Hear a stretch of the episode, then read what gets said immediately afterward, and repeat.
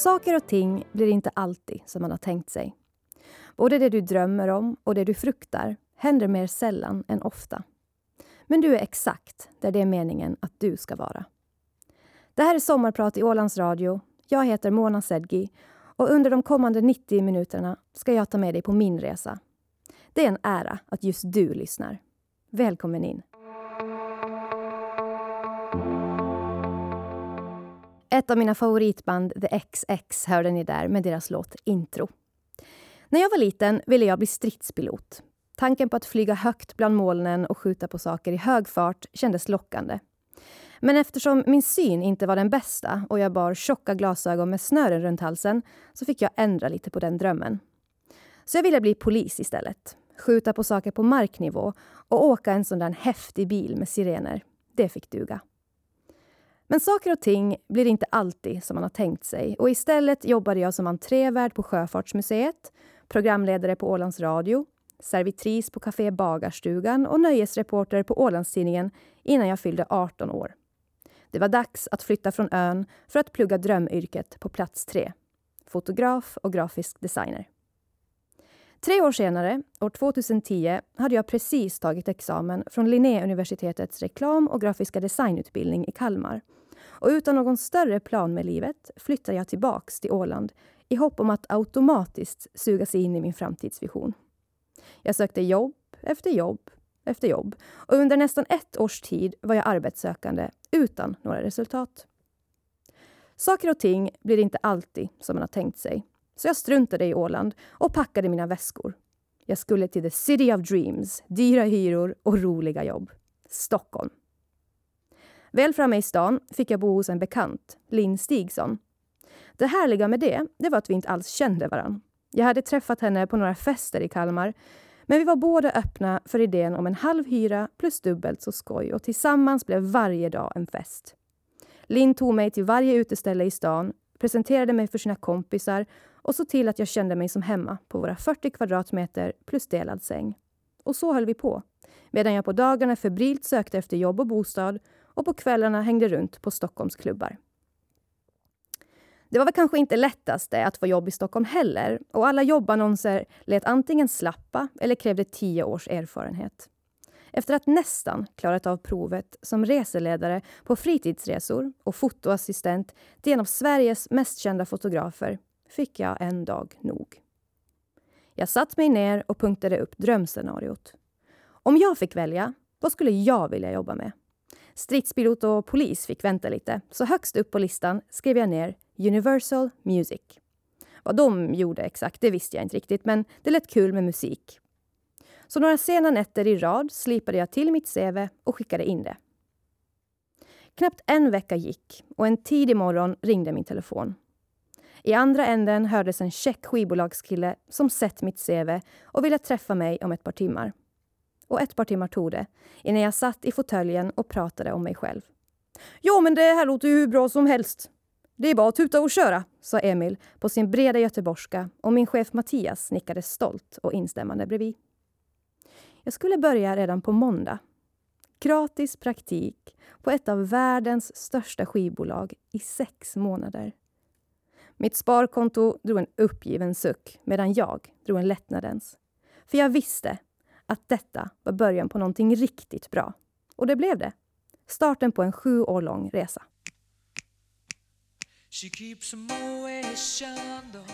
Ni hörde Queen och låten Killer Queen. Mona Sedghi heter jag och idag är jag sommarpratare i Ålands Radio. Året var 2012 och jag hade precis avklarat mina första 6 praktikmånader på skivbolaget Universal Music. Givetvis var jag grym på det jag gjorde så de hade beslutat sig för att behålla mig som anställd och min ena lilla tå var därmed innanför dörren till arbetslivet. Göteborgs Emil skulle på semester och behövde någon som assisterade Thomas Ledin. Så jag fick den ärofyllda uppgiften att ro i land en kreativ kampanj i Thomas Ledins sociala kanaler för att fira hans 40:e år som artist. 40 år och 40 hits hette albumet och vilken succé det blev. Det var så jäkla kul att jobba med Thomas Ledin och extra stolt visade jag upp min telefondisplay till vänner när mobilen ringde och det stod Thomas Ledin på skärmen. Ingen var särskilt imponerad men jag älskade att prata med Thomas. Nästan varje dag i 2 veckors tid hördes vi av på telefon för att stämma av frågor, resultat och idéer. Och han och hans team var så otroligt proffsiga, godhjärtade och trevliga oavsett vem de mötte eller jobbade med. Tur att jag inte blev reseledare, fotoassistent eller grafisk designer på en reklambyrå på Åland. Tur att saker och ting inte alltid blir som man har tänkt sig. Som ett av mina stoltaste ögonblick på Universal, då min vd kallade in mig till sitt kontor för att ge mig beröm. Thomas Ledin hade varit supernöjd över mitt jobb och var inte sen med att låta alla få veta. 21 år gammal och stolt som en tupp minns jag att jag tog ledigt från jobbet resten av den dagen, ställde mig på en klippa och sjöng Thomas Ledin-låtar. Nej, jag skojar bara. Jag gick hem och sov för jag var jättetrött. Vad gör du nu för tiden?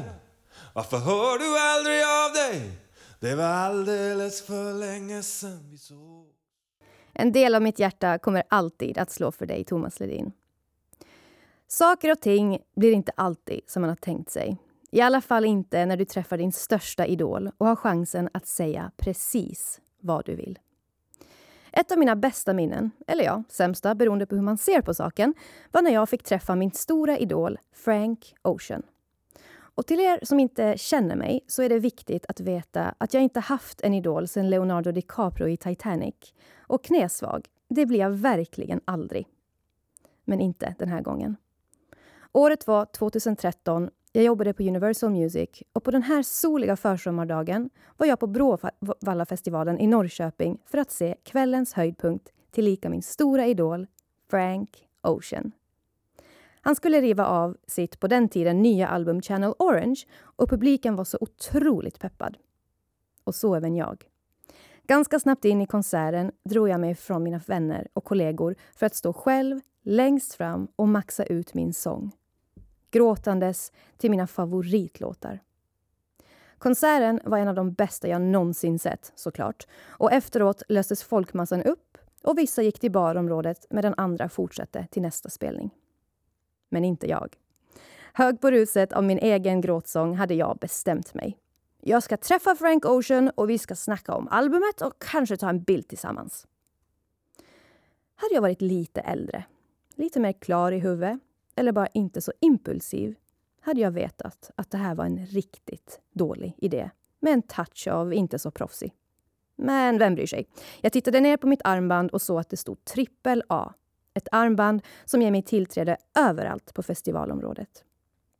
Det här armbandet fick alla kollegor som den natten skulle sova i en turnébuss nära artisternas loger.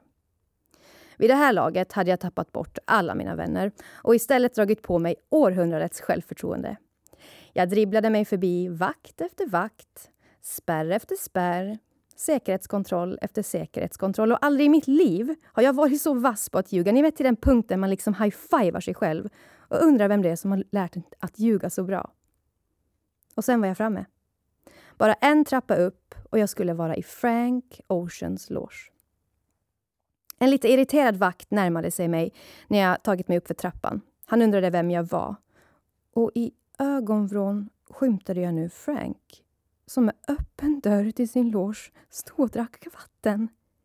Jag ska bara hämta mina bilnycklar, sa jag. Och innan vakten hann ställa nästa fråga var jag inne.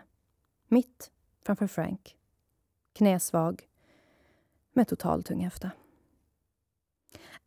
Hi, do you know where the toilets are? Det var det enda jag fick ur mig. Turnéledaren som stod som två höghus kom in i rummet och hans sylvassa blick brände i nacken på mig strax innan en stadig hand tog tag om min arm. Hey! You need to get out right now before I call security! Ridå. Saker och ting blir inte alltid som man har tänkt sig. Har du någon gång en riktigt dålig dag? Då vill jag att du tänker på mig, Frank och den där jävla toalettfrågan. Min absoluta favoritartist som går på repeat hos mig hörde ni där. Frank Ocean med låten Ivy. Så året var 2013 och 3 år hade gått på Universal Music. Jag hade hunnit flytta till Stockholm, fått mitt drömjobb, lärt känna nya vänner, jobbat i projekt med Thomas Ledin, Avicii, Veronica Maggio, Håkan Hellström och Swedish House Mafia. Fått en lägenhet och framstått som en total tönt inför Frank Ocean. Det var dags att byta jobb, testa på ett nytt bolag, nya artister och nya grymma kollegor. Så jag sökte till ett spännande jobb på Sony Music. Spotify hade blommat upp de senaste åren och att streama musik krävde ett nytt sätt att jobba på skivbolaget som nu sökte en account manager, vilket var jobbet jag ville ha, även det i Stockholm. Saker och ting blir inte alltid som man har tänkt sig. En gassande sommardag fick jag komma på en slutlig intervju på Sony Music. Jag var så nervös att jag inte kunde läsa kartan rätt och svettades okontrollerat så att min skjorta hade gått från ljusblå till mörkblå. Jag sprang in till första bästa butik, köpte en ny tröja och kom för sent till intervjun. Framför mig satt vd:n Mark Dennis och två andra chefer. Jag har faktiskt en luddig minnesblackout från den intervjun. Jag minns inte hur jag svarade på frågorna och det enda jag kunde tänka på var svettpärlorna som droppade ner från min panna och vår finanschefs medlidande blick när han räckte fram en servett. 2 veckor senare, när jag låg utslagen med magsjuka på ett hotellrum i Göteborg, så ringde telefonen. Jag hade fått jobbet och idag har jag jobbat på Sony Music i exakt 4 år.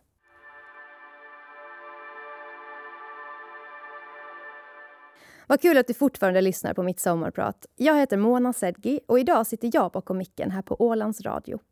Musiken jag nyss spelade var en nyfunnen favorit, The Blaze och låten Territory. Idag jobbar jag som community manager på Sony Music. I mitt dagliga arbete jobbar jag med kommunikationen från skivbolaget till konsumenter. Vare sig det handlar om fan-events eller digitala kampanjer så cirkulerar en hel del av mitt jobb kring människor och sociala medier. Sociala medier och den konstanta tillgången till människors uppmärksamhet kan användas till både gott och ont. Men någonting jag ofta måste påminna mig själv om är att sociala medier bara visar en del av en helhet. Som en nyhetstidning med bara det du valt att se, vilket oftast bara är goda nyheter. Din vän som precis har köpt en mångmiljonlägenhet lägger inte upp en bild på sin gnagande ångest. Och din kollega som nyss rest jorden runt har inget utrymme i sitt flöde för att berätta om sitt kraschande äktenskap. Vi kan liksom inte använda oss av media om vi ska förstå oss på världen eller våra vänner. Det jag menar är att det vi ser inte är nödvändigtvis falskt, men det är en vinklad och utvald sanning. Så jämför aldrig ditt inre med någon annans yttre. Det kommer till slut att göra dig galen. Med några enkla appar kan vi visa en tredjedel av vår verklighet, samtidigt som vi retuscherar bilden och överdriver bildtexten. Inte så konstigt att så otroligt många mår dåligt av det. Och så även jag. Så innan läggdags, sent i oktober 2015, låg jag och scrollade igenom mitt Instagram-flöde i vanlig ordning. I skenet från min iPhone jämförde jag mig med modeller, önskade att även jag hade en smalare midja, en större rumpa och en pojkvän som friade till mig på Bahamas. Så även här fick jag nog. Jag kände att jag behövde ruskas om och komma ner på jorden. Jag var trött på att jämföra mitt inre med andras yttre. Jag kände att jag tappat mitt fokus på vad som är viktigt i livet. Och jag kände att jag helhjärtat ville ge mig in på någonting verkligt, äkta och större än mina egna begär.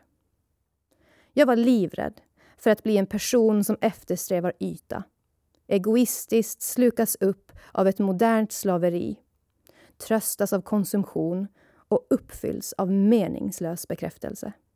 Saker och ting blir inte alltid som man har tänkt sig för någon av oss. Så jag valde att packa mina väskor och dra ner till Egeiska havet för att hjälpa flyktingar som lämnat allt de någonsin haft.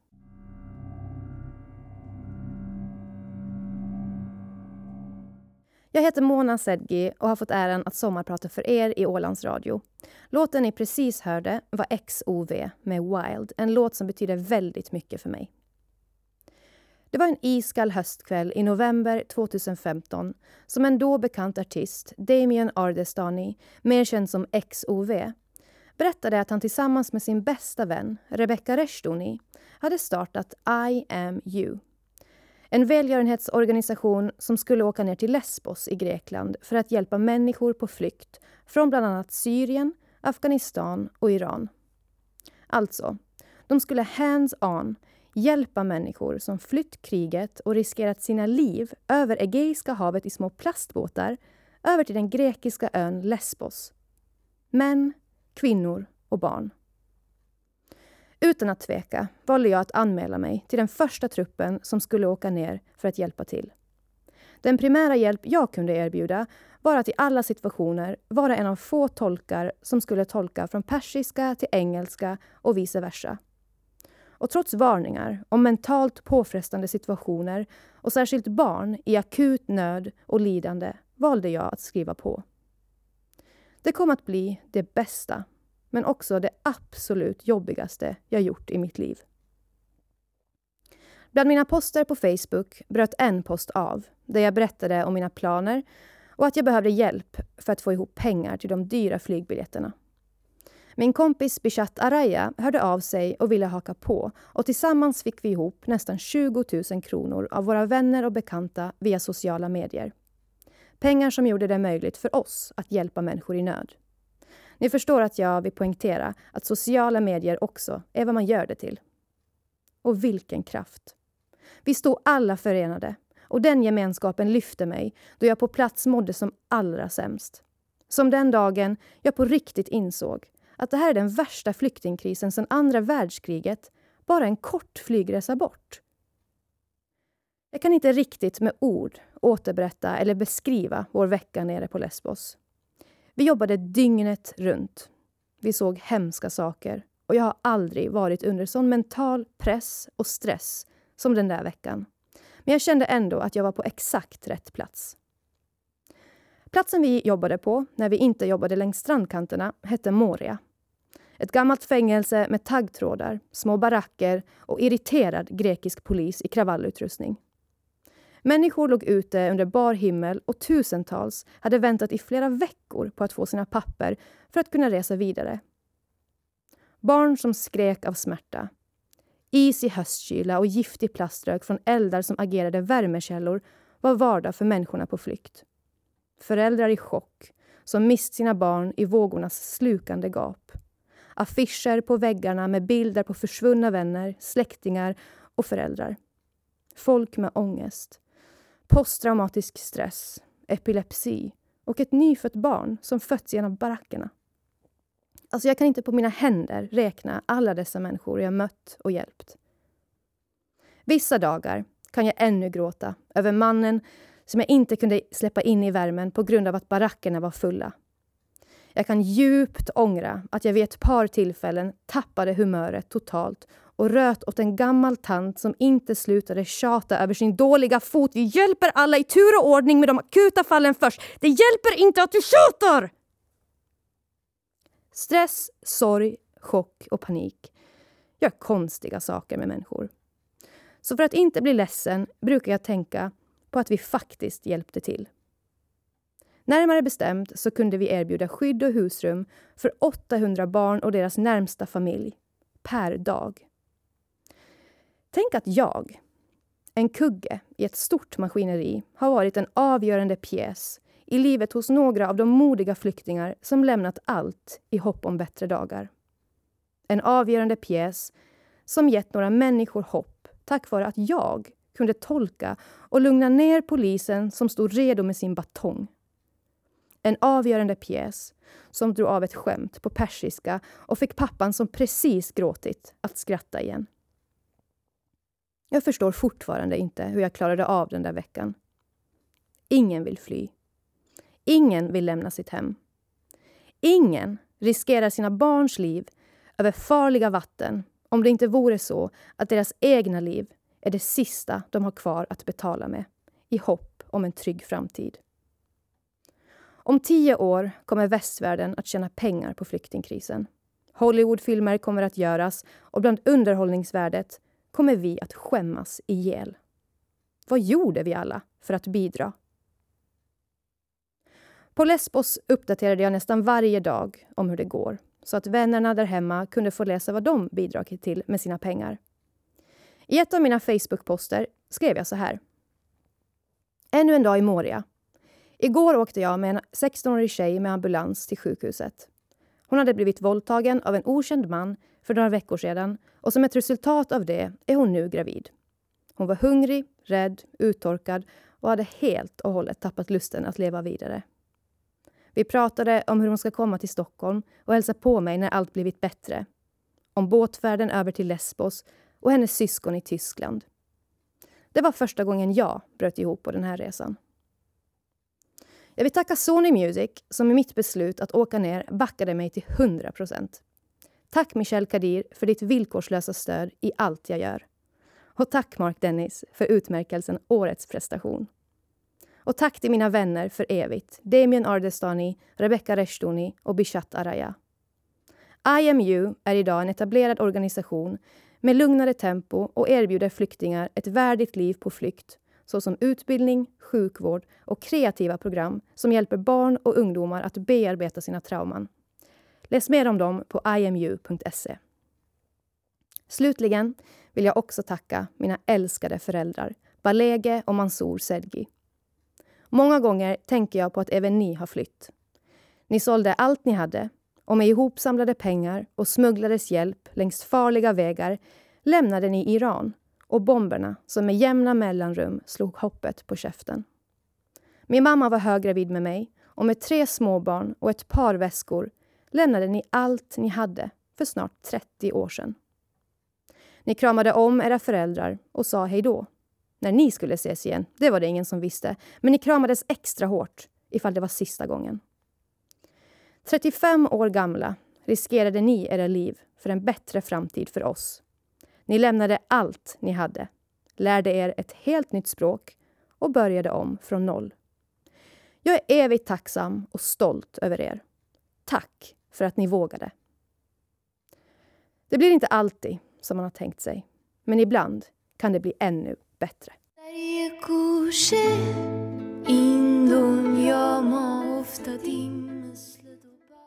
Där hörde ni en av mina absoluta favoriter, Lale, med den vackra låten Darje Kushe. En låt hon sjunger på persiska om att ett hem inte nödvändigtvis är en plats så länge man har varandra. Att växa upp på Åland är som ett långt avsnitt av Vi på Saltkråkan. Knappt 12 000 människor bor i Mariehamn och totalt har 30 000 personer bosatt sig på de utspridda öarna mellan Sverige och Finland. Mina föräldrar, jag och mina 3 andra syskon växte upp på Köpmansgatan i Mariehamn i en villa som var uppdelad i några större lägenheter. En gräddvit, majestätisk byggnad som stod robust i en korsning. Över gatan och uppför backen, bara 45 sekunder från vår ytterdörr, låg min skola. Och bara ett stenkast från huset, en stor fotbollsplan där IFK Mariehamns publikjubel vissa kvällar kunde dåna över skogsbrynet. En kort promenad bort kunde man samlas på basketplanen, sitta vid vattnet eller hälsa på cirkusens alla djur som var på besök varje sommar. Senare köpte mamma och pappa sin egen villa och nu hade vi äntligen en stor trädgård, bara ett stenkast från den vackra hamnen. En kolonilott hade vi också. Där tillbringade mina föräldrar hundratals timmar med sina noggrant utvalda kryddor, grönsaker, bär och frukter. En familj från Iran, bosatt på Åland mitt i Östersjön, kan inte du berätta lite mer om det? Mina svar är ofta något av en härlig cocktail. Alltså jag är född i Pakistan, men alltså mina föräldrar, de är från Iran, men jag är ålänning. Alltså ja, mina föräldrar är också ålänningar. Men alltså jag pratar svenska trots att jag är finsk medborgare. Exakt, jag har ett finskt pass. Nej, jag pratar inte finska. Men jag förstår lite om det är typ så här halloattek och ytte i slippon på mernille. För det var det enda jag lärde mig när jag jobbade på Sjöfartsmuseet. Identitetsförvirringen och fötterna mellan 2 vitt skilda kulturer på Åland blev ibland en komisk historia. Och när jag var yngre, någonting jag faktiskt hatade. Jag hatade att vara undantaget i alla sammanhang där jag ibland bara ville få vara en i mängden. Jag ville också fira jul, gå till min mormor efter skolan och heta Svensson i efternamn. Jag har under min uppväxt alltid velat smälta in och vara som mina kompisar. Tänk om killarna i klassen någon gång också skulle bli kära i mig. Och måste jag alltid representera hela landet Iran när jag hälsar på hos kompisars föräldrar? Saker och ting utvecklas inte alltid som man tänkt sig. Och jag minns inte exakt när det hände. Men önskan om att smälta in har under de senaste åren av mitt liv övergått till en enorm stolthet. Jag är stolt över att ha fått bygga mentala muskler när jag ibland simmat motströms. Och jag älskar min isbrytare när någon inte riktigt kan placera min dialekt eller uttala mitt efternamn. Varken svensk, varken finsk, varken helt och hållet iranier. Och sen står jag där med mitt modersmål och får pappan i Lesbos att skratta och den 16-åriga flickan att identifiera sig med någon som är lik henne. Jag är en world citizen, en medborgare av världen, född i Pakistan på flykten upp till Åland och som kan en endaste konstig mening på finska.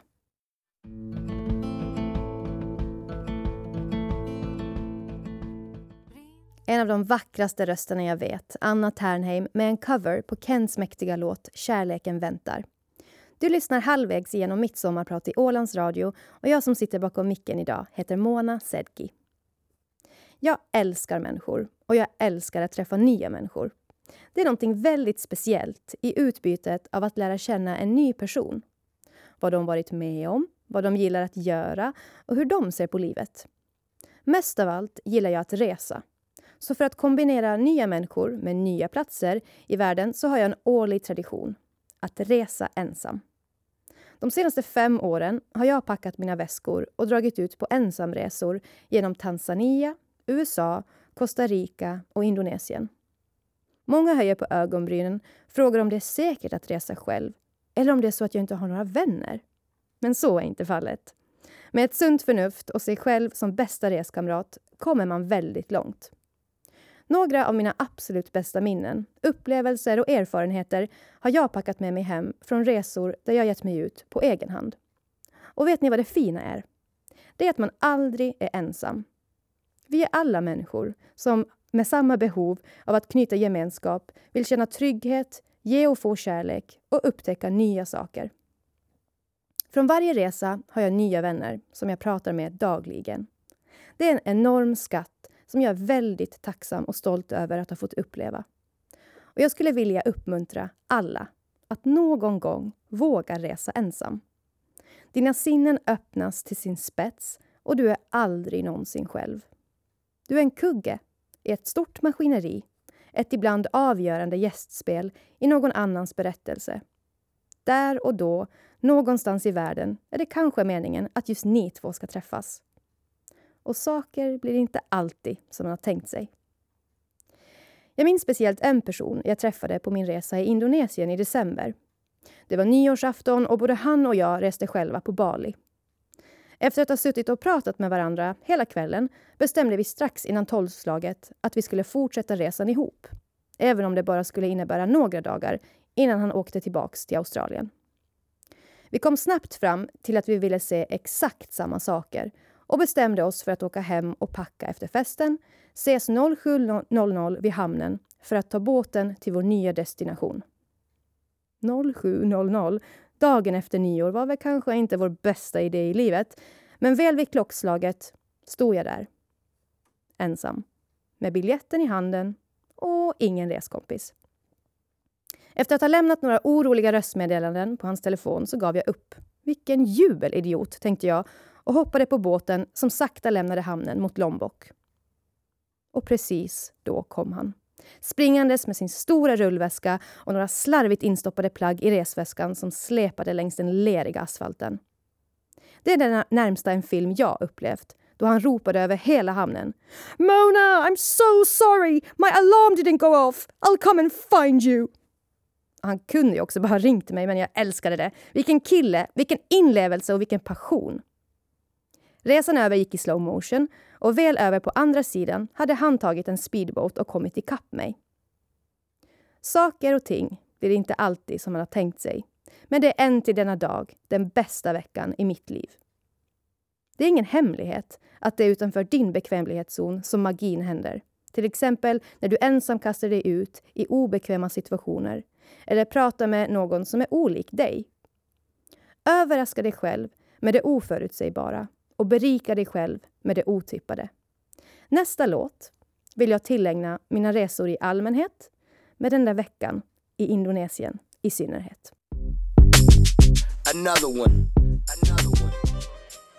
When I'm with you, all I get is wild thoughts, sjunger Rihanna i DJ Khaleds låt Wild Thoughts featuring Bryson Tiller. Wild thoughts. Tankevärlden. Det har vi alla vår beskärda del av som människor. Jag tillsammans med många andra är på ständig jakt efter mig själv, mitt bästa jag och mitt eget öde.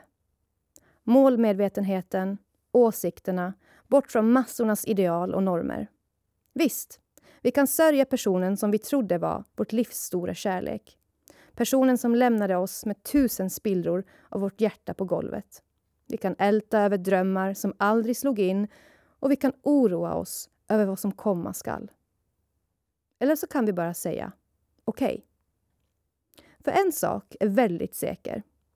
Allting runt om oss är tillfälligt. Smärta och njutning, rädsla och äventyr, medgångar och motgångar. Allting är dynamiskt i en ständigt balanserad rörelse framåt, men ibland uppåt och ibland neråt. Det kan vara skönt att bli påminn om det ibland. Men det finns också en symbolisk historia som följer mig när saker och ting inte riktigt blir som jag tänkt mig. Det är historien om grannen och bonden. Det var nämligen en gång för länge sedan en vis bonde och hans granne. Plötsligt en dag skenade bondens häst ut genom en trasig del av staketet och sprang bort. Grannen hade genom sitt köksfönster ständig koll på vad som hände hos bonden och när han såg att hästen var borta rusade han över till bonden för att beklaga det hemska som hänt. Så fruktansvärt, hur ska det gå för dig och din familj nu när skördetiden snart är här och du har ingen häst? Nej, men ni kommer ju att svälta. Det här var banne mig det värsta som kunde hända. Ja, sa bonden. Vem vet vad som är bra eller dåligt? Några dagar senare kom hästen tillbaka och inte nog med det. Bondens häst hade dessutom 3 vildhästar med sig. Grannen såg naturligtvis det här och sprang över för att gratulera. Nej, men vilken tur, gubbe det! Ingen i hela grannskapet har så många hästar som du har. Helt fantastiskt, det här måste vi fira. Ja, sa bonden. Vem vet vad som är bra eller dåligt? När bondens äldsta son skulle rida in en av vildhästarna blev han avkastad och föll så illa att han bröt benet. Grannen kom såklart över och ojade sig igen. Katastrof! Nej, jag saknar ord, sa grannen. Ingen av dina andra barn är så stark nog att hjälpa till med skörden. Det kunde verkligen inte bli värre än så här. Vem vet vad som är bra eller dåligt, sa bonden. Någon vecka senare kom armén förbi och värvde soldater som man gjorde på den tiden. Men armén lät bondens son vara kvar eftersom han låg där med ett brutet ben. Grannen var förbluffad över bondens tur och kom springandes över till honom igen. Men det är ju helt otroligt! Just när armén skulle komma förbi och ta din äldste son. Då ligger han i sjuksängen. Men vilken tur! Hur bra kan det bli? Ja, vem vet vad som är bra eller dåligt, sa bonden.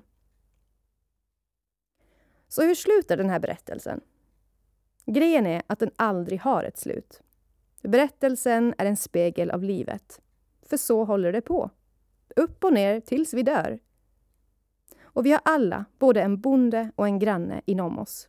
Grannen som hela tiden agerar på rädsla och begär. Förbannar sig över det som har hänt i det förflutna och ojar sig över det som komma skall. Bonden å andra sidan är accepterande, närvarande och lugn. När någonting jobbigt händer så säger han okej. Okej. Allting kommer att bli okej till slut. Och om det inte är okej så är det inte ett slut. Lita på att livet alltid kommer att ta dig dit det är meningen att du ska vara.